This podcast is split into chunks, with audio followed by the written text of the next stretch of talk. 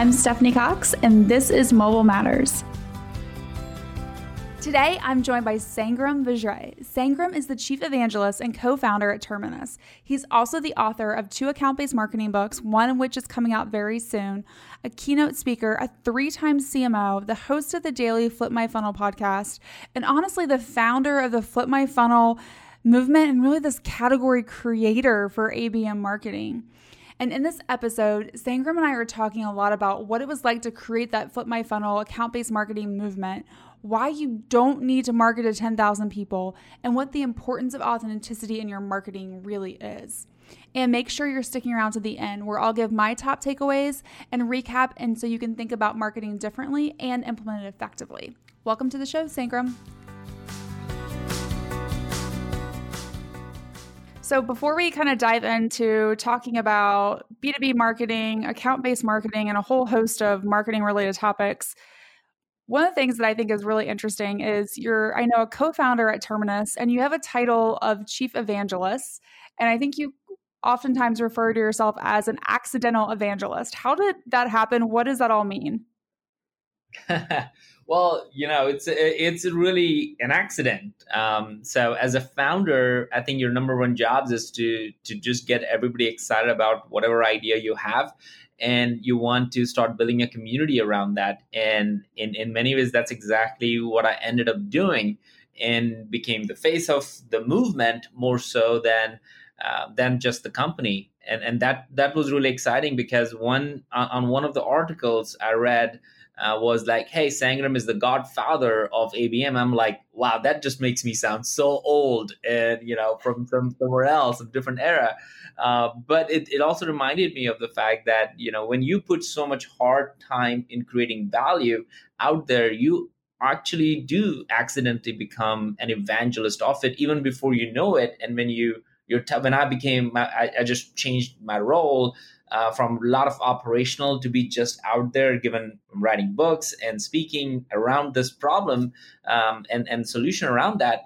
It, it just became obvious. So I changed my title as chief evangelist, and everybody was like, "Dude, you are an evangelist from day one. There's nothing new in this title." So I think it was it was really favorably you know received by the market and i feel i just fell in love with this idea but i do feel i fell in with accident um, because it wasn't something I was trying to be. Uh, I was just trying to just share the word, and who knew that that actually is a role now.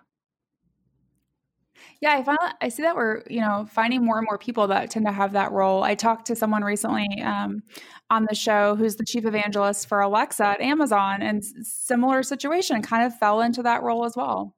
Yeah, it and it is it is really a DNA um, you know, on the on the Flip My Funnel podcast, we interviewed Guy Kawasaki, who actually was the first evangelist, if you will, on a role perspective um, for Apple. And in his definition, it is the purest form of sales. And I, that was really interesting for me because I don't even talk about Terminus majority of the times I talk about ABM. I just talk about the best practices and things you should do. And his point was like, hey, look, when you do that, when you don't overtly talk about your product, people already know which company you represent. Uh, when you overtly don't make it about yourself or your company, pe- then people actually appreciate that. Hey, look, they really genuinely want to help me, and and that in a way is the purest form of sales uh, without having a sales quota or a sales commission or a sales pipeline to work for um, his role was created just to do that for Macintosh back in the days with Steve Jobs. So I feel like hearing him say that, I think it was really interesting and encouraging for for some of us who are trying to do that.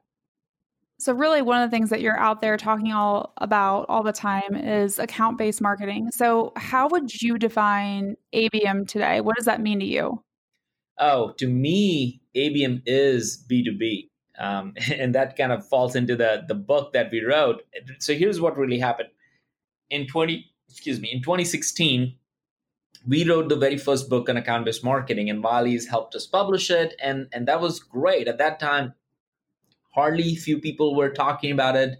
Uh, we we started doing this conferences called Flip My Funnel. Now we do like an yearly because it's it's gone like a thousand people attend that conference and stuff. We started doing the podcast, all these to just build the community and excitement around it.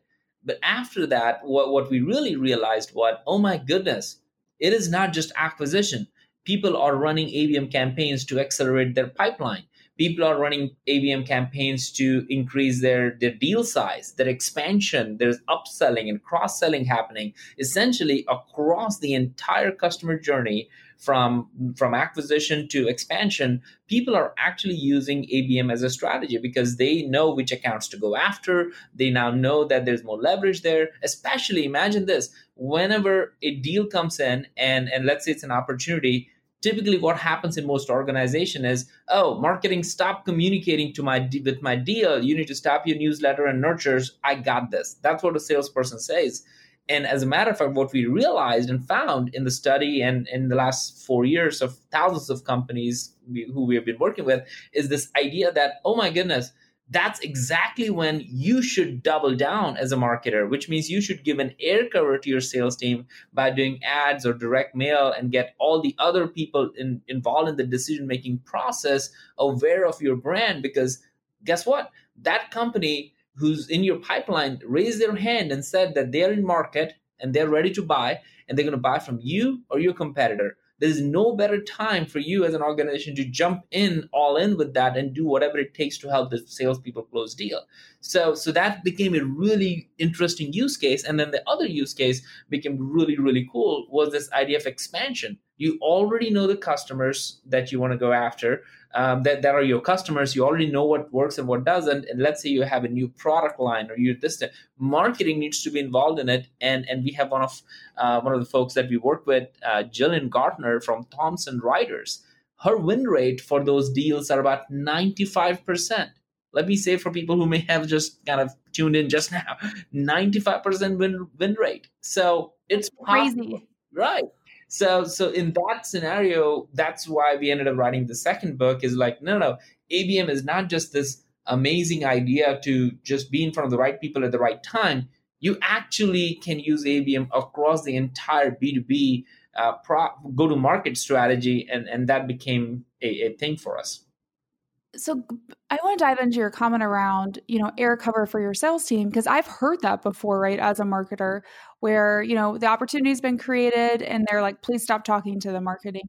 How have you seen organizations kind of work in tandem with their sales team to change that mindset that's really been ingrained in them for so long? Oh, and it's a great, it's a fantastic question, Stephanie, because I think it is exactly the root cause and and I think the root cause, if people really went down there, is this is, is this phrase that we try to use or the word we try to use, which is trust between sales and marketing. I think it is the first indicator, if not of many, that there is no trust between marketing and sales. There is this lack of faith that marketing is going to do anything to help them. And I, as a marketer, have said this. You probably have heard me say that, and I get criticized for this, which is fine. I, I think the value of marketing is defined by sales. And I say that with a lot of heart and, and, and a lot of therapy in the last 15 years of me being in a marketing career uh, at Salesforce and Pardot and going through the acquisitions and starting Terminus. I'm a marketer at heart. And it took me a lot of courage to accept this. But I think in B2B, if you're a marketer, you, we all need to accept the fact that we exist we absolutely exist because we are there to help incrementally or exponentially grow the business. And and the business is through sales. And and sales not just sales customer success so through go to market teams. So if they say we don't love we don't think marketing can help me that just means that they they're saying that we don't trust what you do. And and i think that's why marketing roles change so the way to overcome that, once you fully recognize that, hey, look, your job is to help them. That's really why you're there. And if they close more deals, you get more bonus. I mean, it's really going to work that way. So the way I've seen some companies do it, and we can just use the example of Jillian from Thomson Reuters, um, they have a literally they found a few salespeople that are really good relationship with, and they are they're like they're ready to do new things. They're okay to try new things. So they didn't go and tell the entire organization that hey we're going to do this. They just got a few reps and said here's what we're going to test. Let's let's uh, start experimenting. And that's a key phrase i think if you say we have a new program we're going to launch. We have a new campaign we're going to launch. I think it freaks people out especially sales teams. So instead of that say hey, we're going to just do this experiment and in this experiment we're going to we, you don't have to do anything. Here's what we're going to do and we need your input if this is okay we want to make sure that every one of your decision makers that are part of your buying committee they're start going to see these type of ads or they're going to get this type of direct mail or because all of these deals that you're closing on they're in boston so how about we do a dinner or an event in boston?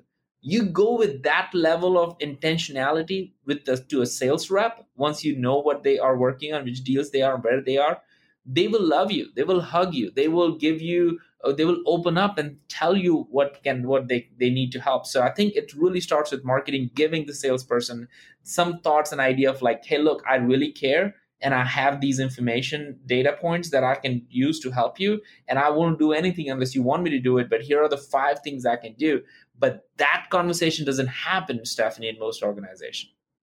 Well, and that's one of the reasons why I think it's so important for sales and marketing.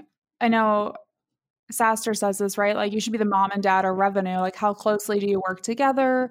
How much are you aligned? Because I think that's one thing I know I've tried to do in my career in B2B is really, you know, become very aligned with the sales organization and really see it as a team, which builds that trust, which I think helps overcome some of the challenges you can face as you want to you know help market more during the actual sales process yeah and I, I look at this as not an alignment i feel like alignment stephanie i feel like almost is a bad word because alignment means mm-hmm. rules using that family uh, analogy from SaaStr is like i don't want to be aligned with my wife um, just for the sake of it i want to be one team I want to feel like we're on the same team. I know that somebody has my back, right? It's a different level of trust when you use the right words. I, I even um, say that you should use the words like like the prospecting, for example, should be should be completely avoided because when you say prospecting, let me ask you this straight up, Stephanie: Do you like to be prospected by anybody?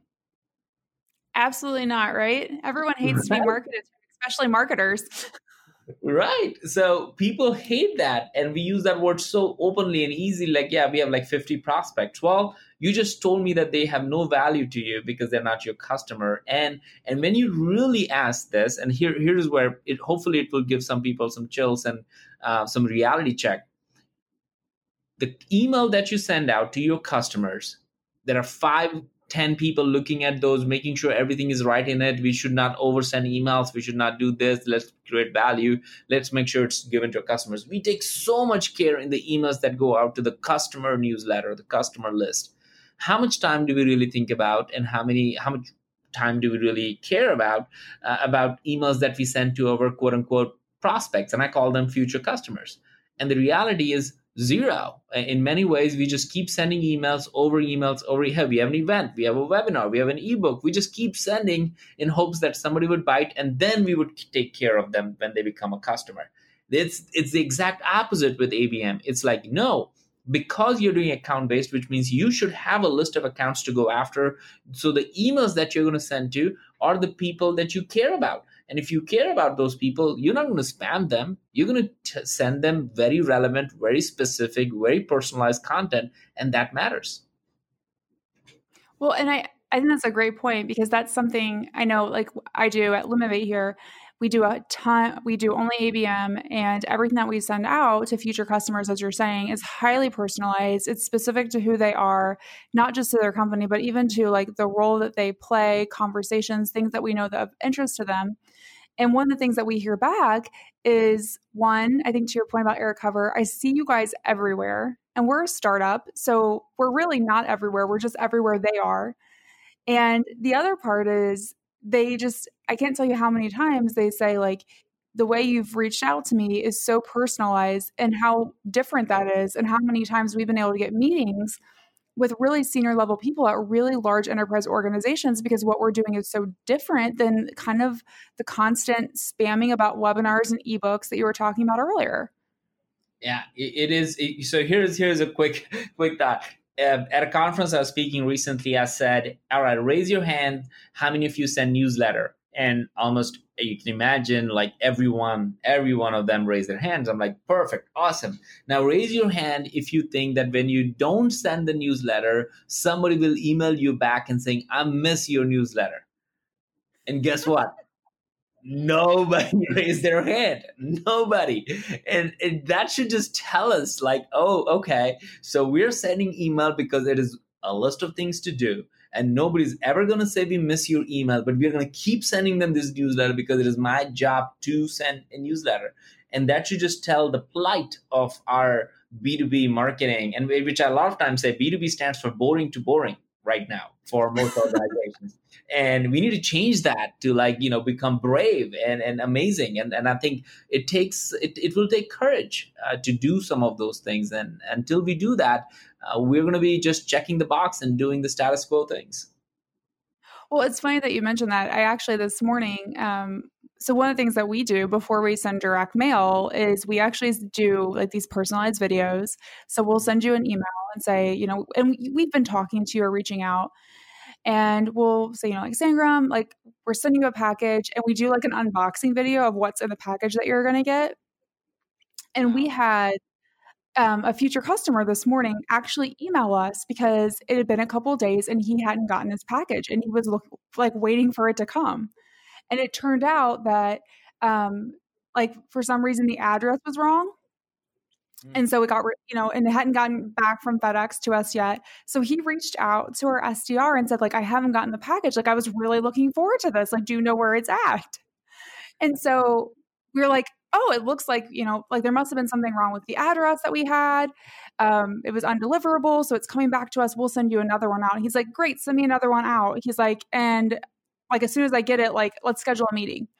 And it was to your point around like no one misses the email newsletter, but this guy was like literally waiting for the package we were going to send him because everything we had done had been super personalized to him. He like knew what he was going to get. And it had been like three business days and it hadn't arrived. And he was kind of like, hey, is it coming? Like, what's going on? And it, it's just a different way of thinking about stuff. And it's been cool to see that type of stuff happen when you're doing stuff that really matters to that company and that person yeah you connected with them at a human level uh, on the things that matters to them and it has a lasting impression than any other thing that you could do. So love that. Hats off to you guys. I mean that is how we need to do we need to just spend more time thinking about what we need to do before we go do it in in these cases because we do not treat our future customers the same way as we treat our customers. And if there was one takeaway from this whole conversation so far, I think I would that's what I would implore people to think about is that think about everyone you're connecting with as a human, as a person, not on a list, not a number. And it doesn't not you don't need 10,000 people to sell chances are if you're in b2b today you probably can't even handle 10,000 customers if they came in tomorrow to service them and sell them and price them and do all that stuff and the reality is if you close 100 200 500 deals this year you would be like growing like you know 100% or more uh, very easily this year. So the question is not that you need 10,000 people or not. You absolutely don't need that. You need 100 great customers. And for that to get 100 great customers, the idea that you need to go after 100,000 people is absolutely false. That's where it flips the funnel in a way. And it says, no, no, find the 200 or 300 companies you want to sell to, focus on them, personalize the experience from direct mail to direct ads to landing pages to experiences online, offline, whatever it makes sense for your audience, whatever kind of works for them. Once you do that, your win rate, and this is the kicker. This is why the story of Jillian is so interesting, is your win rate is going to be phenomenal. So it's not just a nice thing to do or a good marketing. It actually has business outcomes and business results, which is why this whole topic has been so hot um, because the results are real. So when you think about ABM, you, I mean, honestly, helped create the category for account-based marketing. Is that something you set out to do, or how did that kind of come about? And do you know that this was going to be like a new category and what's happening?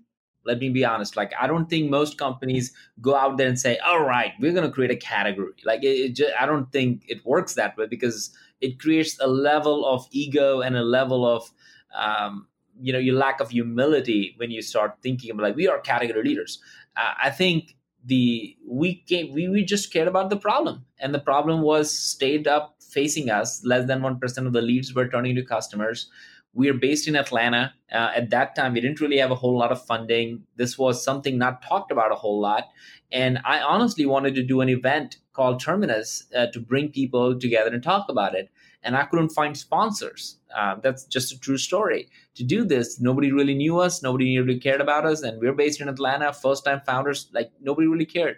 And then we said all right what if we called it flip my funnel? This is an idea. I didn't even I, I didn't even have a domain by that time. I didn't even have i just wrote a blog that kind of went viral in b2b sense which means me and my mom and two friends read it.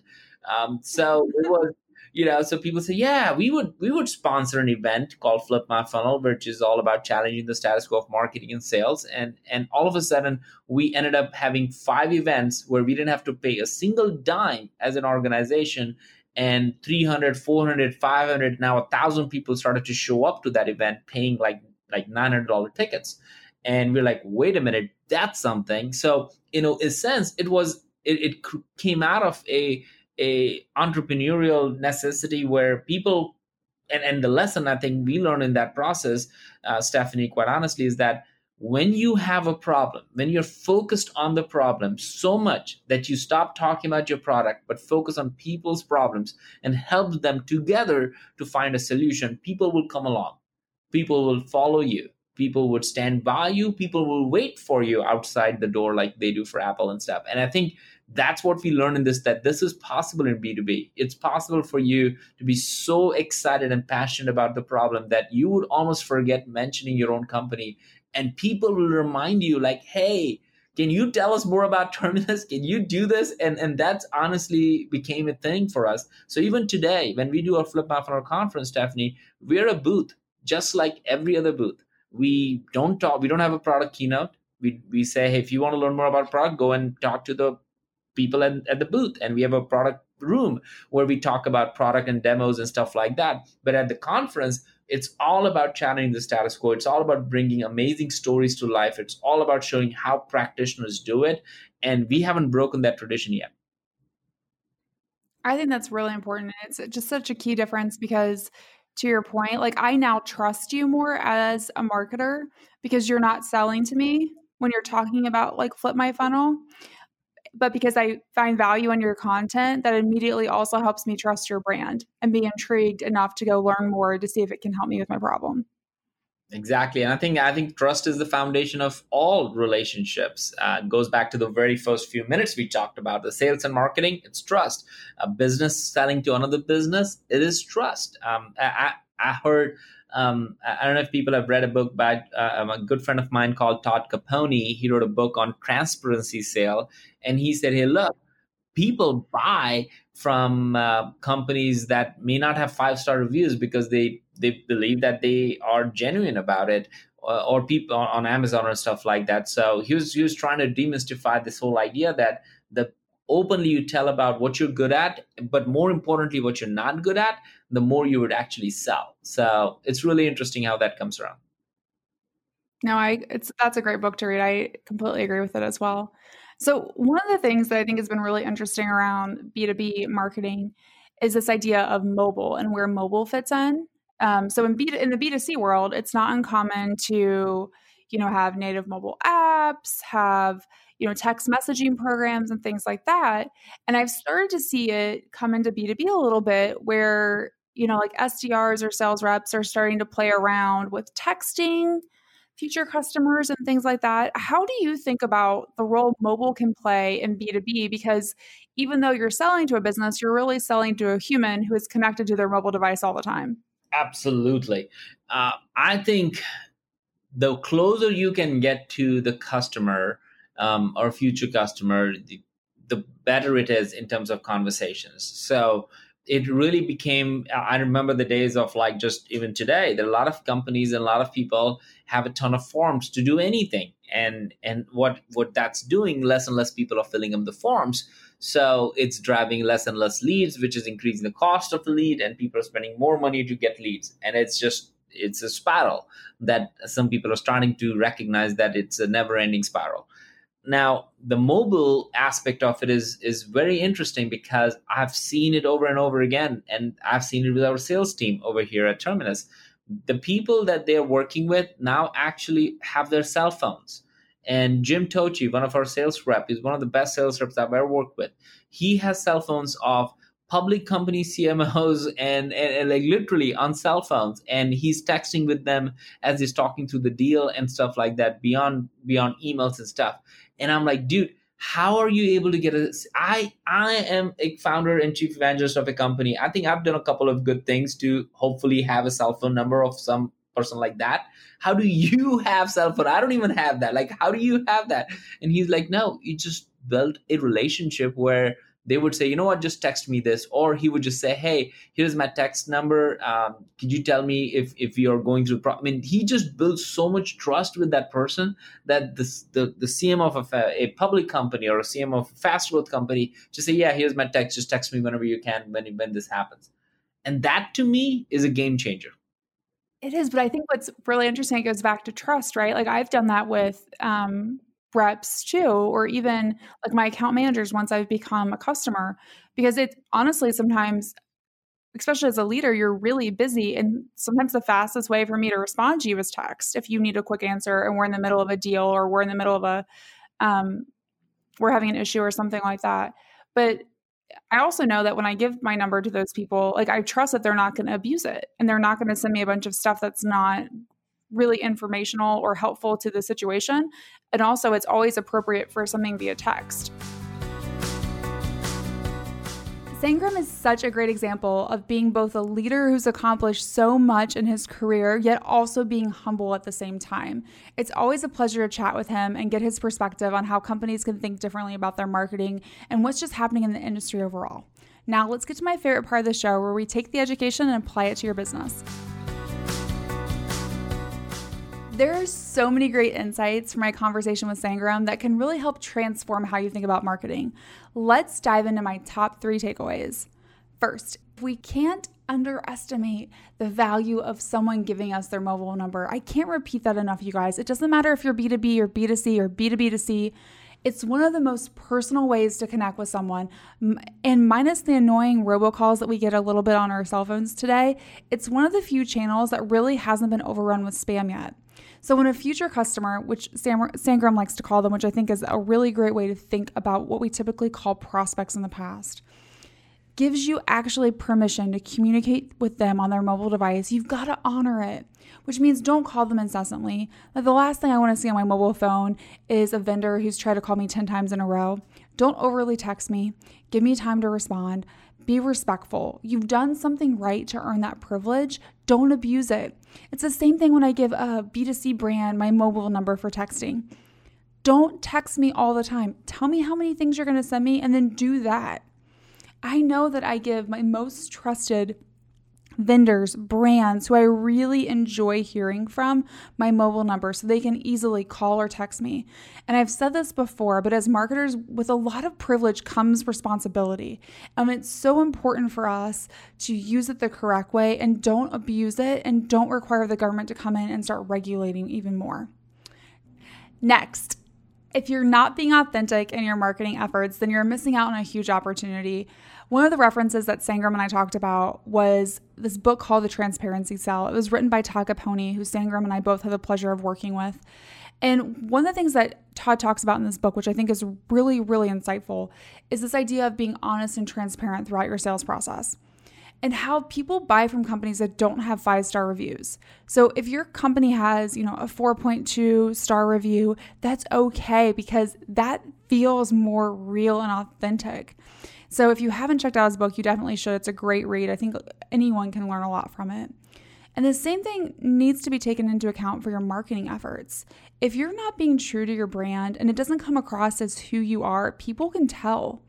The same thing goes for your content. I can't tell you how many times I see content created where they it's portrayed as being something helpful and then once you dive into it you realize this is nothing more than just a promotion for that brand.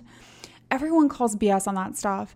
That's why I love what Sangram and team are doing at the Flip My Funnel conference.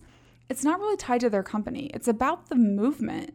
And then, you know, Terminus does have a booth, but it's like everyone else. I wish more companies would market that way and try and be helpful to you and really provide you with the information, guidance that you need, because that's someone I want to partner with.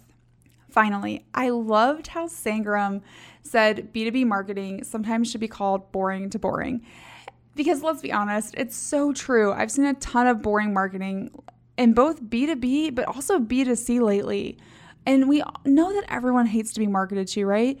We don't love it as marketers, consumers don't love it. Yet I see so many of us doing the same tactics over and over again. Where's the innovation? Where's the creativity? We can all do better to engage our future and current customers. Let's make a real effort to try and wow them. Now, here's my marketing challenge for the week. Ask yourself first, do you send out an email newsletter? Chances are the answer is yes. If you stopped, would anyone notice? Would any subscriber actually reach out to you and ask you where it's at? If not, that should actually probably tell you something. You're probably just spending time working on something that people don't really care a ton about. So, are you spending your time doing the right things? And I'm just picking on email newsletters as an example. But are you doing things and going through the motions with your marketing because that's what you've always done? Or are you constantly iterating your marketing efforts and spending time thinking about what strategies and tactics actually drive engagement and results? That's what we all need to be doing. I'm Stephanie Cox, and you've been listening to Mobile Matters. If you haven't yet, be sure to subscribe, rate, and review this podcast. Until then, be sure to visit lumavate.com and subscribe to get more access to thought leaders, best practices, and all things mobile.